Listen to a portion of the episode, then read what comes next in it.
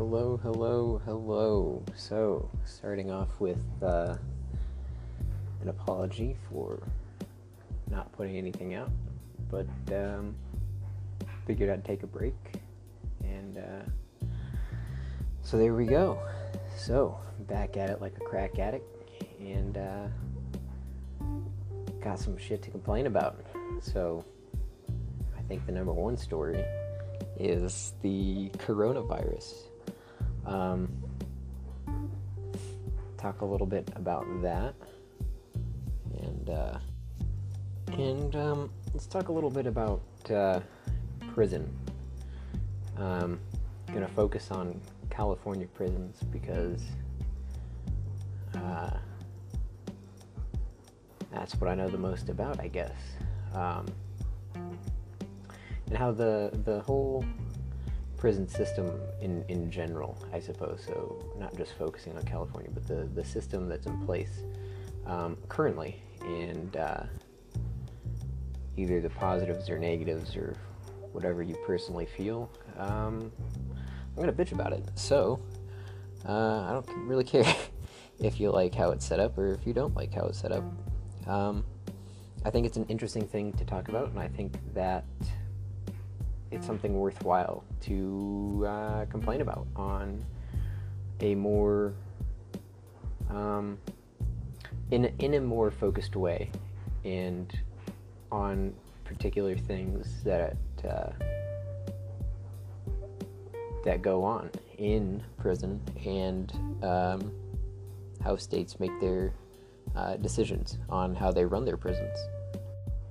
And to finish it all off, I think we'll talk about the primaries and the um, the absolute shit show of the debates.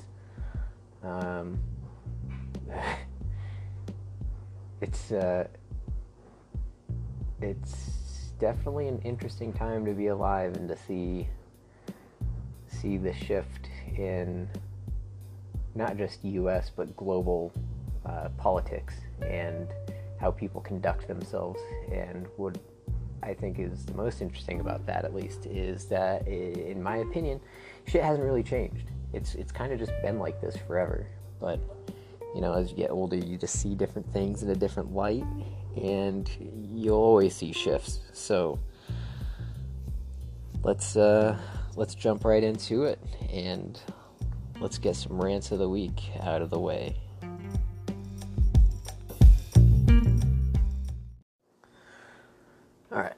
We're gonna kick this off with uh, with the coronavirus or COVID nineteen, COVID nineteen, however you want to say it. So, this is something that everybody has been talking about, I think, um, and I.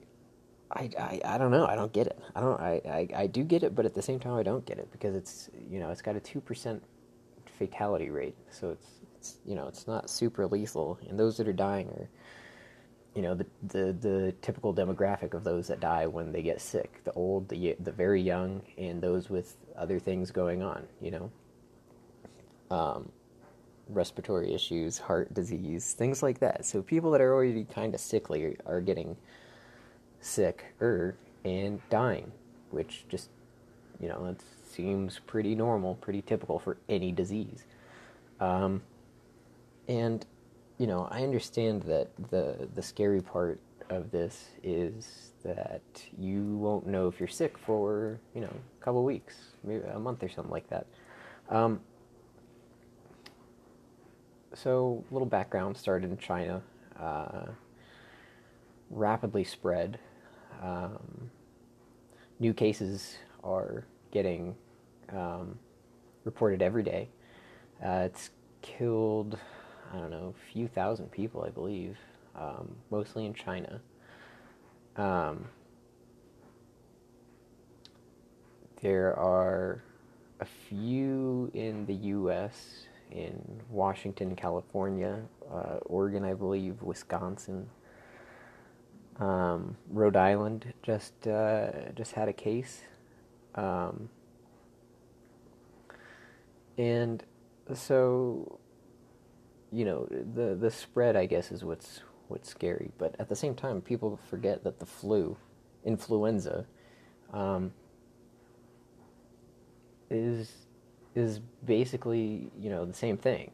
like you're probably going to be fine, and you're probably going to get sick for a little bit, and then you'll be fine if you're, you know, not an infant or a geriatric, and you don't have any uh, any other symptoms or any other uh, sicknesses, illnesses, whatever you want to call it. Like if you are um, old and you got heart disease, well, probably something to be scared about. Um, and if you're not, then you know just be sick for a little while and move on because that's that's that's just how it goes. Um, so I don't get this huge fear. Wash your hands. Be a sanitary person. Take care of yourself. Don't, you know, don't go to China. Um, that's that's probably uh, a bit of advice that I think anybody would would heed at this moment, um, unless it's for work, I guess, and in which case, just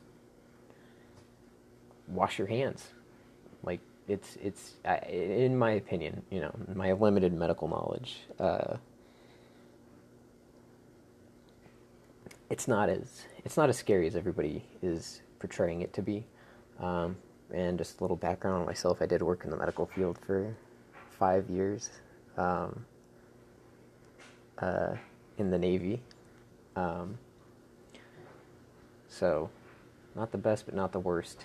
Um, yeah, so you know, it's it's it's not the Spanish flu or um, you know the the bird flu that happened. I think it was the bird flu or SARS or whatever that happened in the early 2000s that killed way more people. It was way scarier, in my opinion. Again, um,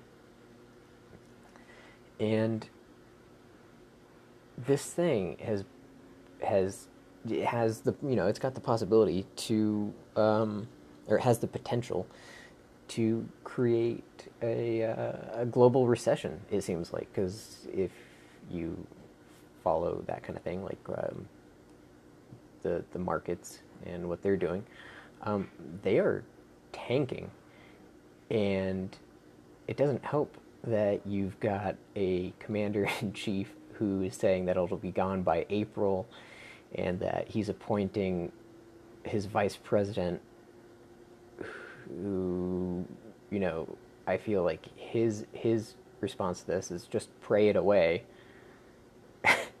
with his track record, um, to be the one leading the charge. And he's also saying stuff that's just objectively incorrect and just wrong, and is basically fighting the CDC in what they're putting out. So it's you know that's definitely not helping that the CDC is saying one thing and that the executive branch is saying something entirely entirely different. Um, you know, it's just kind of ridiculous. That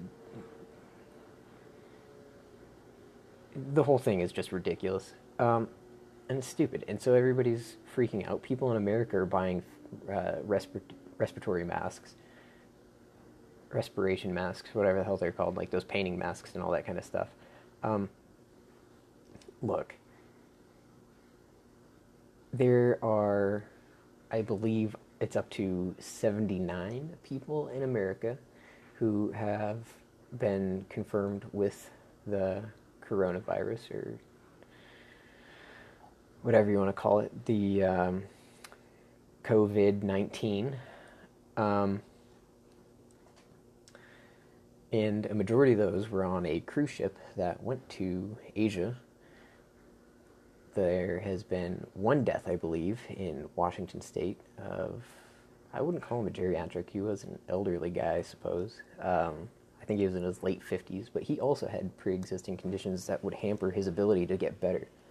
Like there's there's certain things that you, you sh- should pick up on when you are talking about the uh, illness. Um, one of those things is what if if there is a chance that you have something that'll make something worse, then you know you, you kind of got to just bite the bullet and accept the the reality that is it's going to be more serious for you. Um, but for a majority of people, it's not going to be as serious as as uh, I think people are making it out to be. And again, this is all just my opinion. Um, the CDC, uh, from what I've gathered, um, is kind of uh, saying the same thing that I am um, currently. And I guess part of my opinion has been born from what the CDC is saying is that it's, you know, it's probably going to spread in the, in the United States. Um, that it's probably not as deadly as um, a lot of people think it is. And that we should worry and that it should be of global concern, but not to the point where it's going to be, like I mentioned earlier, the Spanish flu. It's not going to be the Black Plague. It's not going to be these things that are going to just decimate the human population. Um, with that being said, you know,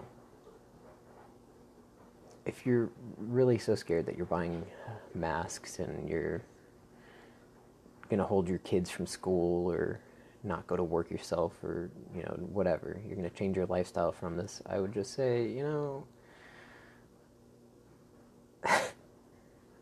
the flu has a has a worse track record than than this does. And it kills way more people globally than than this. Um, so you're you're probably going to be fine.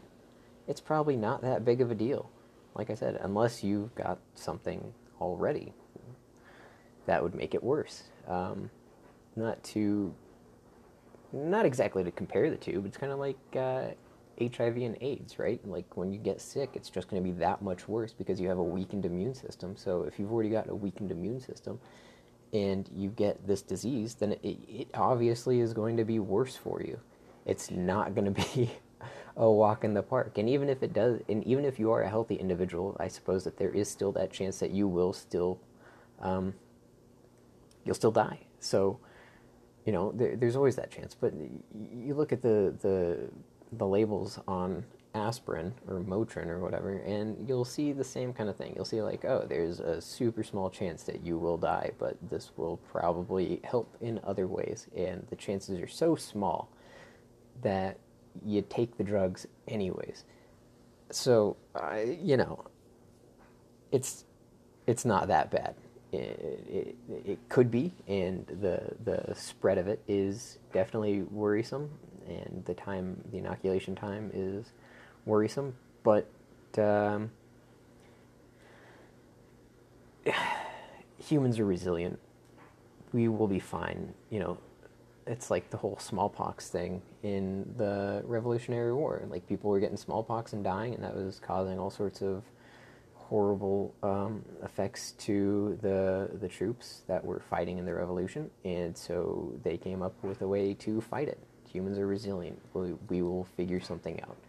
Um, the whole world is working on figuring this out right now. So I have no doubt in my mind that this will be a thing for, you know, it could be a thing forever. Like, um, I read somewhere that um, it was from uh, a CDC doctor talking about how this could potentially just become a new thing. Like, when you get your flu shot, it'll be flu and this strain of the flu. Um, and we'll just go about our everyday life. You know, nobody seems to really talk that much about SARS, which was, like I said, in my opinion, way worse. Um, but nobody really cares about that. It came and went, and humanity persisted, and that's probably what's going to happen here. It's just the disease of the day. So, you know, don't worry about it so much. It's not that big deal humans will be fine. You will probably be fine. and let's move on to the next topic.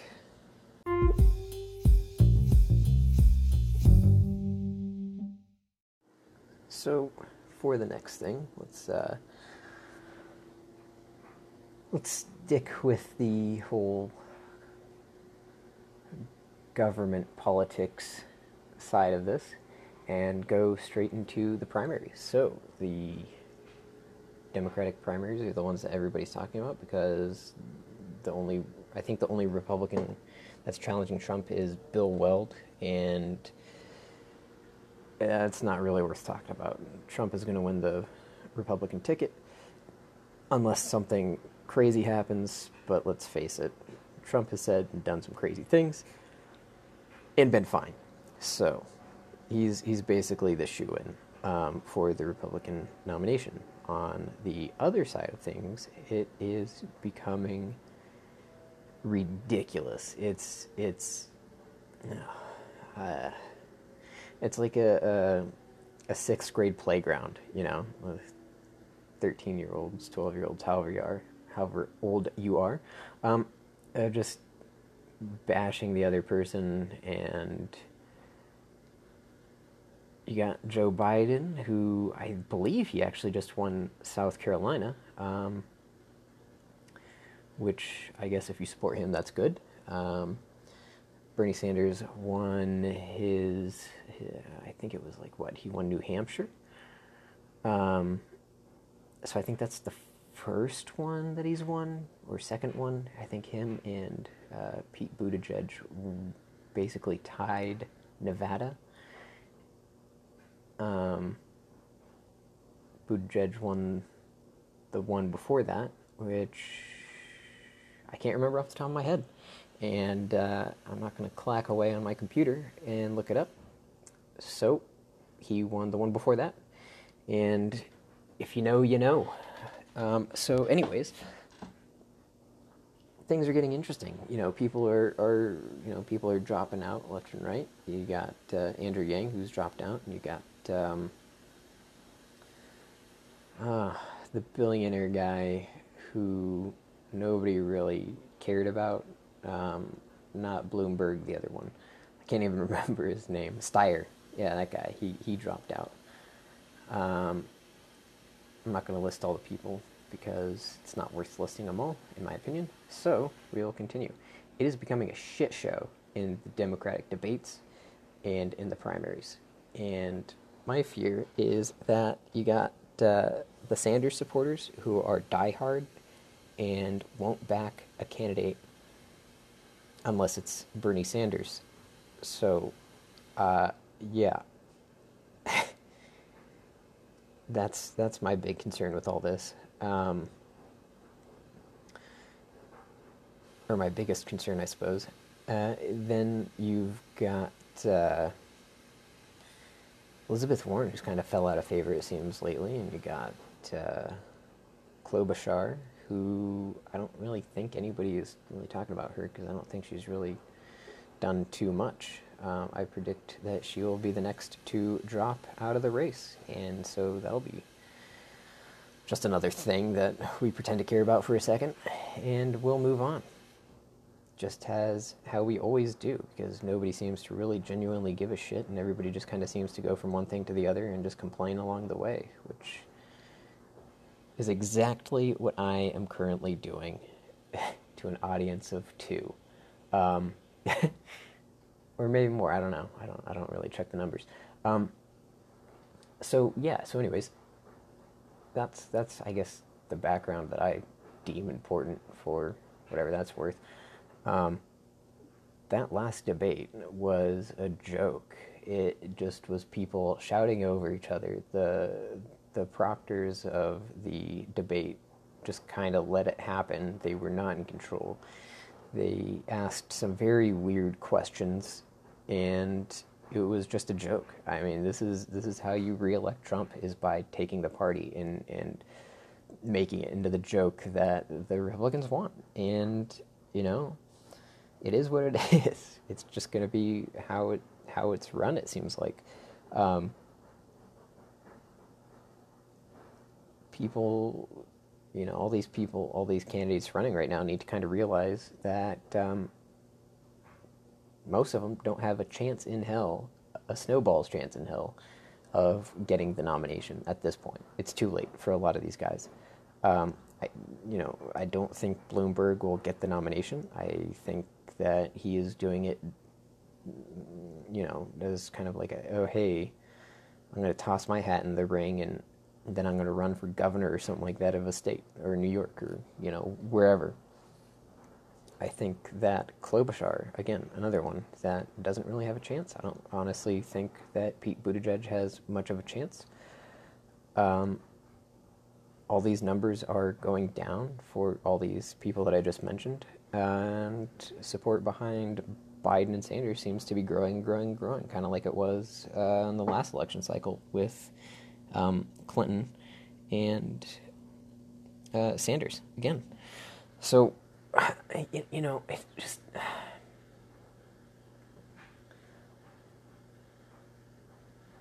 I don't understand how these people are still going to go to these debates and how they're still going to, you know, ask for money for their campaign um, when it just there really is no chance that they're going to get the nomination.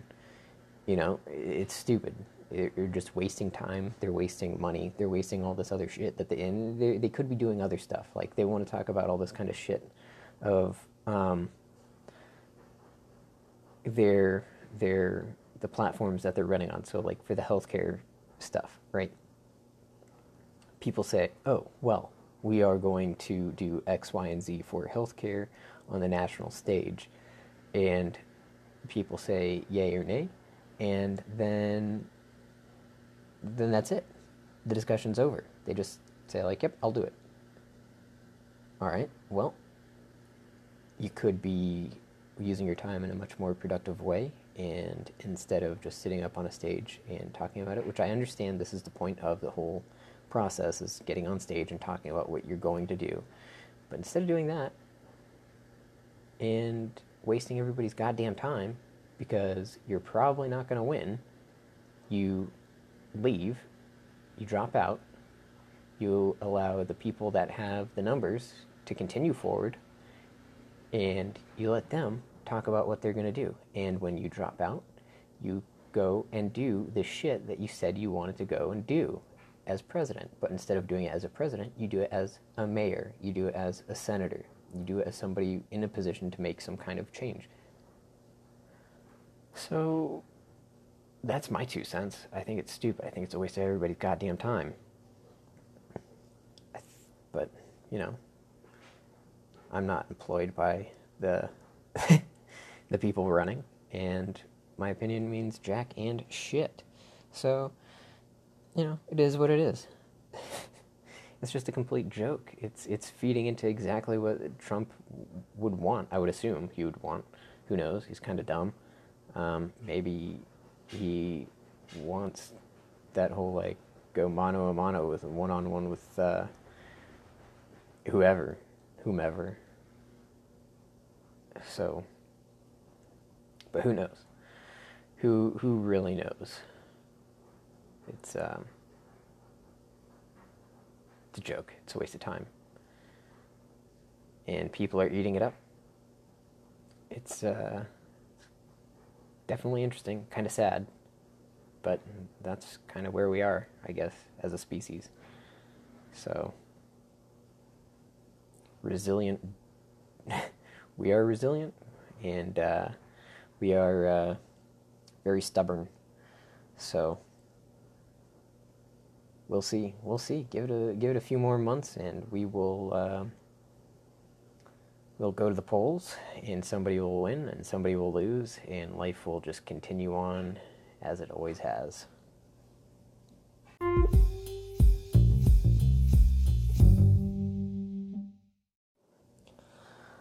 So, um, before we talk about prison, we'll talk about the shift, the shift in politics to, uh, you know, as we were talking about in the last, the last little section, they were talking about the primaries and all that kind of, all that kind of stuff. So I think the shift in politics has been something that we've seen um, a cycle of since people started living communally. Um, you see the rise of in you know America where I live, you see a lot of people that are shifting to Bernie Sanders, the uh, self-claimed, self-portrayed, or whatever the word, um, self-identified democratic socialist. Um, so you know, I feel like a lot of people really misconstrue a what socialism is, um, b democratic socialism is, and um, c the the fact that we already have a basically America is already a socialist country, and it's just completely asinine to think differently like so when when I say shift, it seems it appears that people there's always been. Uh, let me go back. So there's always been a uh, there's the groups of people that think. Mm, I don't want to say progressively, and I don't want to see say um, traditionally for the left and the right, but there's always been people who think differently from each other. Um, Eh, because you can have traditional values and still think progressively. I mean, it's not a black and white. Um, a lot of things aren't black and white, and, and that's a failure of um, society as a whole, in my opinion, is that too many people are, they don't allow for nuance. They just see, oh, A and B. They see a straight line. They, that, that's it and on that straight line, it's not a spectrum, it's just one or the other. You know, you've got people who call um, Bernie Sanders and his supporters uh, fascist, communist, socialist crazies, and then you get people on, on you know the left that call conservatives fascist, you know Nazis, and it's like, well, you know, fascism and Nazism kind of went hand in hand in the 40s, is how we understand how we understand it, um, or the general use of the term fascism as Nazism. Um, and and so you really see this fringe becoming popular, the fringe of political ideals becoming more popular, the philosophy of socialism is becoming. I, I wouldn't say that that in itself is fringed because I think that a lot of people take socialism and distort it into something else, the same as I see what people do with capitalism and the democratic or the republic that we have um, in place already. So you just see, you know, the right is going farther, farther, farther right, and you know, I won't call it fascist quite yet because they're not nationalizing um, industries. Um, and I won't call the left communist because, again, they're not social or nationalizing industry. I mean, we've already got nationalized industries to begin with, with natural monopolies, anyways. So it's kind of just interesting how these people, a lot of people, are. Uh, I you know, fuck you. I'm to be a dick. If you don't know that America has social, um, social welfare, and you wouldn't consider that a part of socialism, then you're just stupid. You're dumb. Go back to, to seventh grade civics. We've we've had underlying socialism in America since forever, just about unemployment. Um, the the what's it called? I think it was FDR during the recession, during the whole. Um, oh man, I can't remember what it's called. Uh, the national projects that he did, where he would hire people that didn't have jobs to get money back into the economy, so they could start spending their money. It's, it, it, it, you know, you can look at socialism and, and, disagree with aspects of it the same way you can look at capitalism and, dis- and disagree with aspects of it. But to say that the whole system in and of itself is flawed just because you don't like it is just uh, illogical. It makes no sense. You can you you can take something and take the best parts of it and then implement it into something else where maybe that other system lacks. And instead of being black and white, you take the nuanced system and say, oh, yeah, you know, maybe capitalism doesn't allow for uh, some social programs where socialism does. Um, or you can say where socialism fails to um, incentivize growth, capitalism does wonderfully. So you take the two and you put them together, and now you've got a system that incentivizes, you know, innovation and growth, mixed with a system that takes care of everybody, which I would argue is what we've had, not necessarily at the moment, because we've got some kind of abortion of capitalism. Um, that again, I would blame on the shifts of political ideals or philosophies, whatever you want to call it. Um, it's it's it's it's disheartening to see because a lot of people will take this and take an idea and say, oh, yeah, I like Bernie Sanders because he's saying something that I, I like, and, and Trump is just the biggest turd on, on earth and he is the enemy. Well, that's one way to look at it, and I wouldn't even necessarily disagree with everything I just said. But instead of taking it as, you know, this whole revolution revolutionary idea where you just discount other people's opinions, you know, you're you're not going to move forward in any way. And the shift of the left going farther left and the right going farther right, in my opinion, is illogical. It makes no sense. If you tout yourself as a free thinking American and you completely disregard an entire system that has been in place or an entire philosophy, excuse me, not a system, but an entire philosophy that has been in place, that has been tried, and it's either succeeded or failed. And this goes for either capitalism or socialism. Um, and you just completely discount that somebody thinks differently than you, and then they're instantly a quote unquote enemy. It's just dangerous. It's just a dangerous way to think.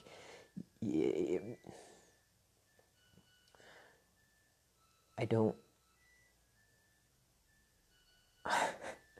uh, my washing machine just finished, I guess. Little side sidebar, uh, and it plays. Um, I forget the composer's name, but it's uh, an old German composer's song. It's like the one of the few that he's known for. Um, anyways, it always cracks me up when I hear it. Um, so the shift is just, I, I think, it's a sign of the times of people being people feeling like their voices either aren't heard or their opinions aren't being expressed on a national level and when you hear somebody say something that you like then it gives you you know a lot of people just kind of jump in head first and they just follow blindly what a person is saying. Now, for example, with Bernie Sanders and his his health care, you know, my biggest issue with that is, you know, so he says taxes are going to go up, but people will have more money because they won't pay premiums. I, want to see the numbers. I want to see what their projected um, percent of taxes per you know, the tax bracket. Um, so if you make fifty thousand a year, what your taxes go up to, what your take home is, compared to what it is currently with the premiums that you pay, and see if the majority of people save money with the premiums that they save or if they don't. I haven't seen the numbers, so I don't know if if what he's saying is true. I, I genuinely don't know, so I'm not to say it is or is not. But the way that he says it, he truly believes that it is going to save people money overall. But he hasn't shown us, you know, he hasn't shown us the math. I would like to see it. I would, I could jump in behind it uh, if the math was there to support his argument. And you know, when when people then will say against, you know, going against what his biggest thing is, like, oh well, we shouldn't have it. Our, our healthcare system is just fine. Blah blah blah blah blah. Whatever the argument is against it, um, they just go against it because they see it as a socialist idea. You know, and they aren't going against it for a reason of oh well maybe they don't go they don't look at it in an open-minded way where they say oh well maybe this will actually save me money or maybe you know this this could help uh, the country um, you know i guess which then kind of brings up the whole altruistic attitude of the average person is the average person an altruist in the sense that they will put uh, their community over themselves. So maybe, you know, this the the the famous one percent. Maybe they save money and the middle class doesn't. Maybe it's the opposite. So then you kind of have to look into all right, well, what are the pros and cons of of this of this new um, this new system, proposed system for healthcare? What are the pros and cons beyond uh, my bottom line? Um, and so, because of this shift, you see a backlash to these types of ideas that have been proposed globally and have been received differently. Um, depending on the culture, I suppose, of the country and it's just um, it's interesting to see because the more and more uh, this goes on, the more and more of a shift you see in at least American politics, and I would argue global politics. You see the rise of this far right. Um, this far right movement globally. It's not just, you know, here in America. You see people all over the world that are embracing these extremes on both sides. You know, I'm not just going to single out one side or the other.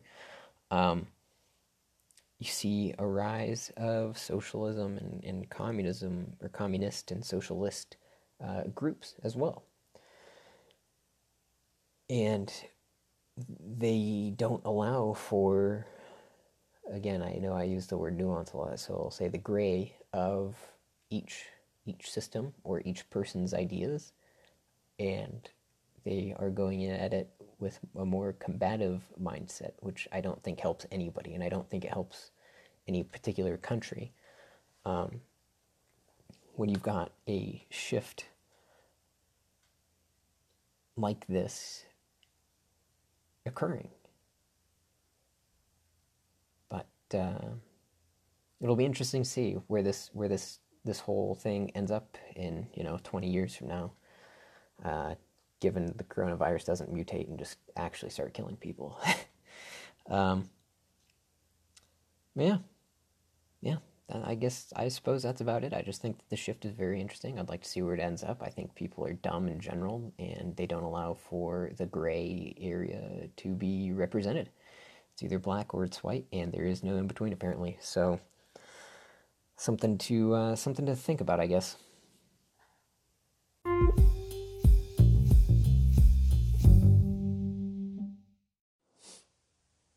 So finally, prisons, prison, prison, prison.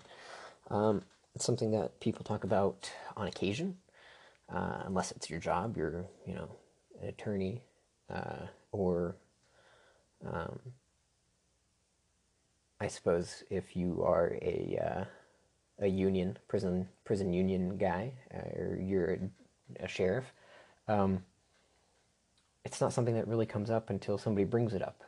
It's not something that a lot of people consider uh, in their day to day, unless you know you've got a loved one in the, the system or that works in the system, the prison system. Um, so the angle of attack that I'm going to take on on prisons is uh, an economic one. Um, you know, so the countries dump tons of money into prison, and you know, prison used to be a place where somebody would do something wrong, and you hold them to teach them a lesson, depending on the severity of the crime. And then when they get out, they get out um, they go back to doing whatever they're doing. So if you come from an impro- impoverished area and you steal food to live, um, or back in way back in the day, like in England, for example, um, you can't hunt certain lands because they're the king's lands. You know the one thing that I find really interesting is uh, Old English water rights like the laws behind their their water water rights in the waterways. Uh, I won't go into it because that's not exactly the topic. But I would I would recommend reading up on it because it's super fascinating. Because a lot of our water laws came from old English water laws from like the 1400s, 1500s, um, and a lot of our a lot of U.S. law actually came from like really old English things and their laws and cases. So, anyways, uh, America has a disproportionately large percentage of its population incarcerated, especially when you compare it to the rest of the world. Um, out of the world's prison population, I believe that America covers 25% of the globe's prison population. So 25% of everybody in prison on the earth resides in the United States, which I find really ironic that America boasts about all this individual freedom and all these freedoms that America has, yet it's got the highest uh, incarceration rate out of anywhere on earth. And you can make the argument that there's some countries that are, you know, quote unquote, like the narco states in South America, um, the 80s, 70s, 80s, Colombia, uh, you know, you could bring that up in the corruption that's involved in that with the prisons over there and all that kind of jazz, but we're not talking about that. We're talking about America. So, in an economic sense, how much money is spent on the prison system, which is, you know, billions of dollars, right? And you've got private prisons, you've got state prisons, you've got federal prisons. Um, and the shift in prison uh, belief will, is um, you take somebody that's done something wrong and you know de- again kind of depends on the severity uh, of what they have done um, you either try to rehabilitate them or you hold them like if you've got somebody that you know murdered a family, set them on fire, tortured them, some some really demonic kind of shit. Um, you know, they're probably never going to see the light of day again. Um, because of the severity of what they've done. And you get somebody else that, for example, maybe they were under the influence driving, and they hit somebody and they hurt or killed them and it's a one off thing. Well, that person is going to be in the same prison as the person that went out of their way to commit a double homicide or went out of their way to ruin a family's life with, you know, some heinous shit that I, I really won't go into too much detail on, on the types of crimes, but because that's not where I'm trying to go with this. But um, a lot of people don't get rehabilitated in prison. They get sucked into this kind of prison system where now the, there's a culture within the culture of prison. Prison, you know, they say that there are rules in prison, and the irony of that is that they can't follow the common law, but they have their own that they enforce, and they enforce it with beating, stabbings, you know, murder.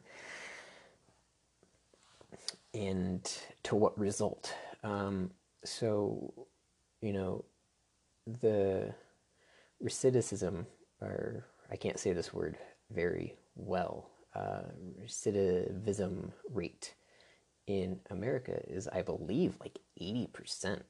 80, 80 85% of people that get incarcerated return to prison in within like eight years, and a majority of those are within uh, a couple years of themselves. Um, so so so what does that mean that means that we are putting people in a place to that has its own little subculture which changes the person you know seeing some some shit that goes down in prison will change who you are as a human being seeing somebody getting stabbed to death is probably not um, something most people will ever forget. Uh, you have to do certain things in prison otherwise you will die you will be killed. Um, you know so even before all that let's let's back it up here in the whole process. So you say you uh, commit a burglary or you know grand theft auto grand theft in general i suppose or you get into a fight an assault and battery words are exchanged and physical confrontation follows uh, so, depending on too many things to list, you then become a felon. And when you become a felon, now that affects your um, your employment. You know, whether or not you get a good job, a bad job, depending on what you want to do in life. Um, and a majority of people that are incarcerated come from uh, poor areas or a poor background. Um, so there's this thing where you can post bail, which means that when you get arrested, you go to county and you get your fingerprints taken, you're held, and if you post bail, it's usually I think it's like ten percent of whatever the amount is uh, from a bailing bonds agency. So if your bail is say, you know, a thousand dollars, you pay ten percent on that thousand, and then you can get released. So you know, let's say that um, somebody's got a, a menial job, they're probably not going to have the funds to post bail. Well, what's that mean? Well, that means instead of working and, and contributing into an, the economy, they're now just drawing on the funds from the government, from, from the tax dollars. So instead of being able to pay taxes and work while they're preparing their case to fight their case to either win or lose, to either go to prison or not, um, they're just now stuck in the system, the belly of the beast, as, as some people could call it. So, you know, uh, I forget the the journal that I read. I think it was uh, the journal was called The Effects of Pretrial Detention um, on Conviction or something like that in employment.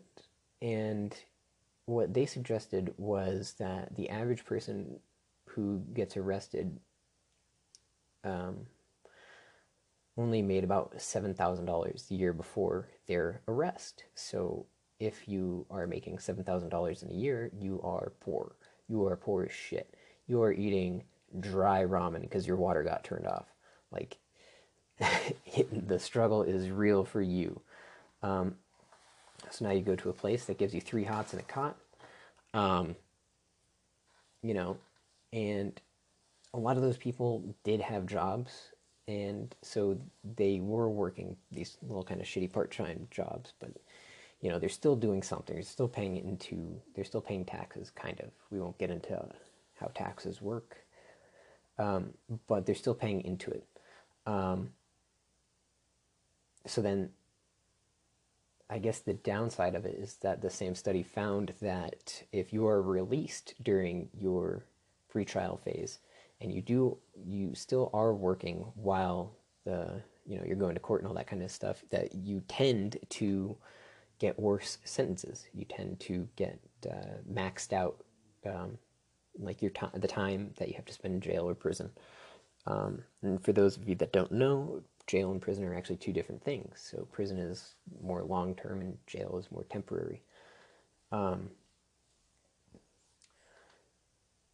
so, you know, they get this, and now they have to once they get out, assuming that they get out, uh, they have to go. Well, they don't have to, I suppose, but um, you know, you go find a job, but you have to show why you've had a lapse in your employment history. So you have to now show why you weren't working from, say, 2008 to 2012.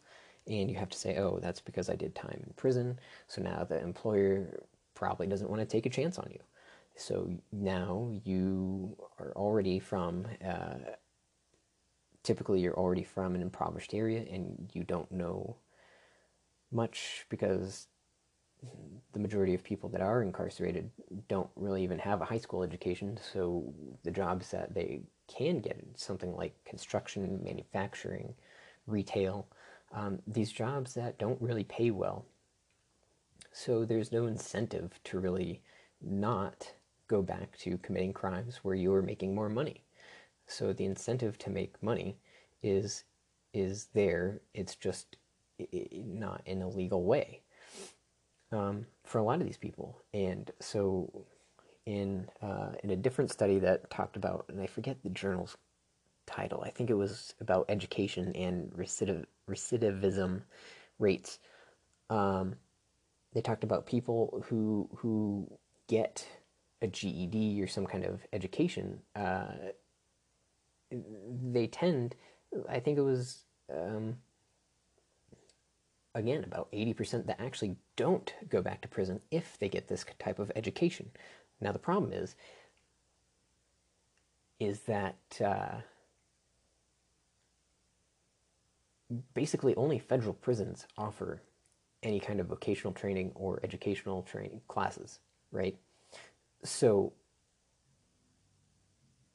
so if you go to prison and this is primarily true for California because that's where the, the journal was, um, the study was um, located.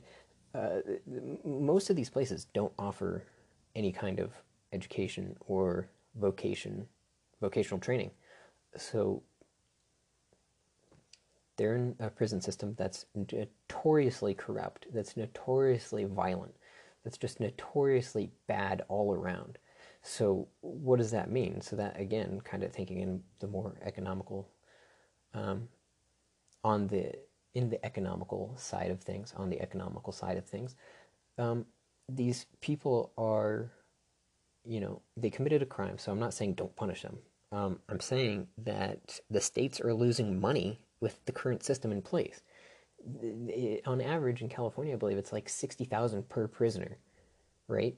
So if you've got 100,000 prisoners, uh, you know, you've got 100,000 times, I think the actual number was like 66 or 68,000 something uh, per prisoner incarcerated.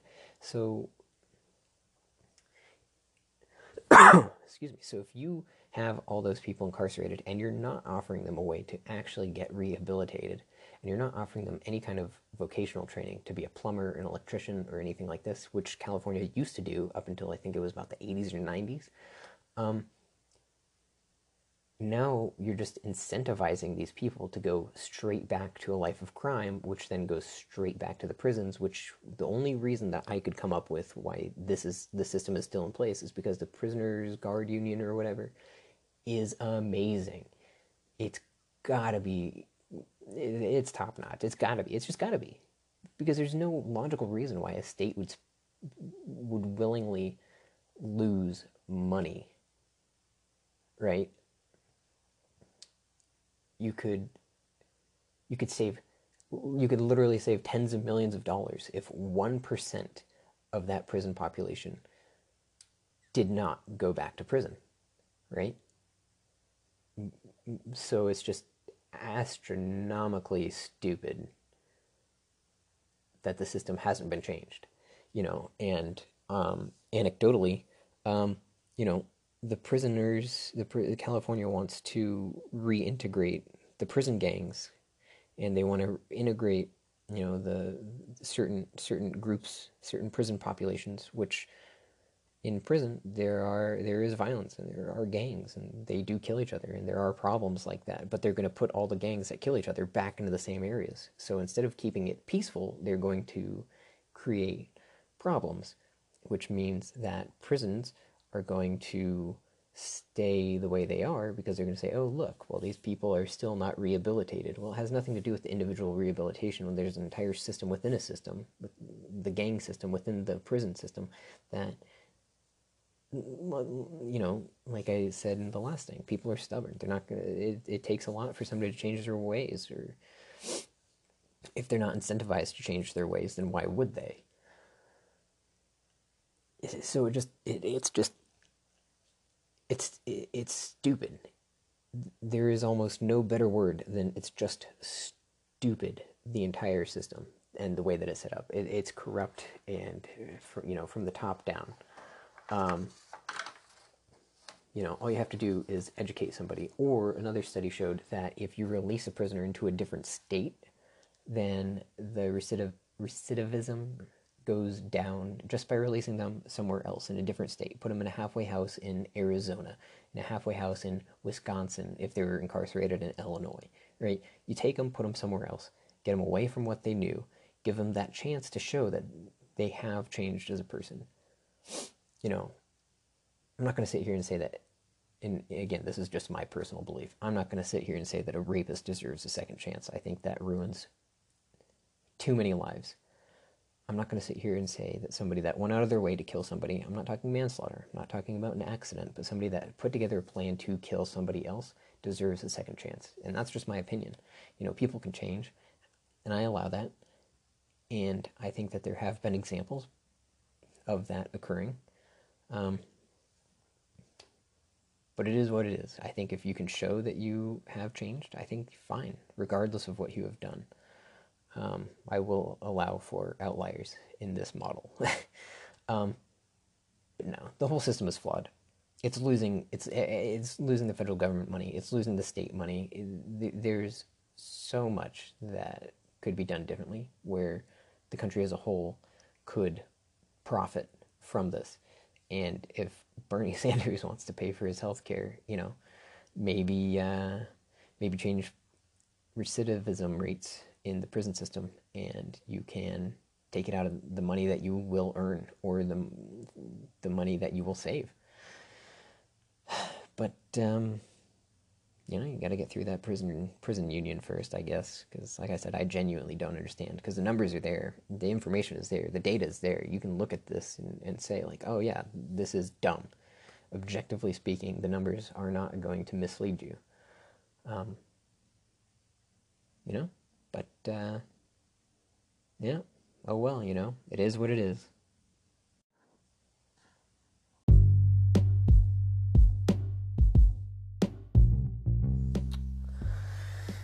Well, I suppose that concludes this week's episode. I'm going to start pumping these out again. Um, so, yeah, I think I got my my info on there. You can go ahead and just send me an email or something like that if you want to. Get in touch. Let me know if you've got something to say. Let me know if you've got a rant that you yourself want to uh, discuss, maybe. Um, tell me how I'm dumb. Tell me how I'm wrong. I like being wrong. It means that I get to learn something. I think that's an attitude that mo- more people need to adopt. Um, but yeah, enough about me and more about you. Welcome back to uh, Rant of the Week. Thank you for joining me on this rant quest to make America great again. Or make America great in general, whatever your perspective is. I don't really give a shit, you know. So, yeah. Prisons. Prison system. It's broken. It's dumb. Doesn't make sense. We're losing money. Trump. Dumb. Possible pandemic per the CDC that, again, I don't think is necessarily as dangerous as some think, but it does have the ability to spread quite quickly, which is the scary part. Um, yeah, people freaking out. Got nothing better to worry about, so they're gonna worry about uh, worry about that. Uh, maybe, maybe I'm wrong. Hopefully, I'm right. But um, yep, shifting, shifting political opinions, shifting party lines, creating for interesting debates, and uh, yeah, well that's going to be it for this week's episode, and I look forward to bitching, moaning, complaining with you guys next weekend. Until there, until there, until then, um, stay angry.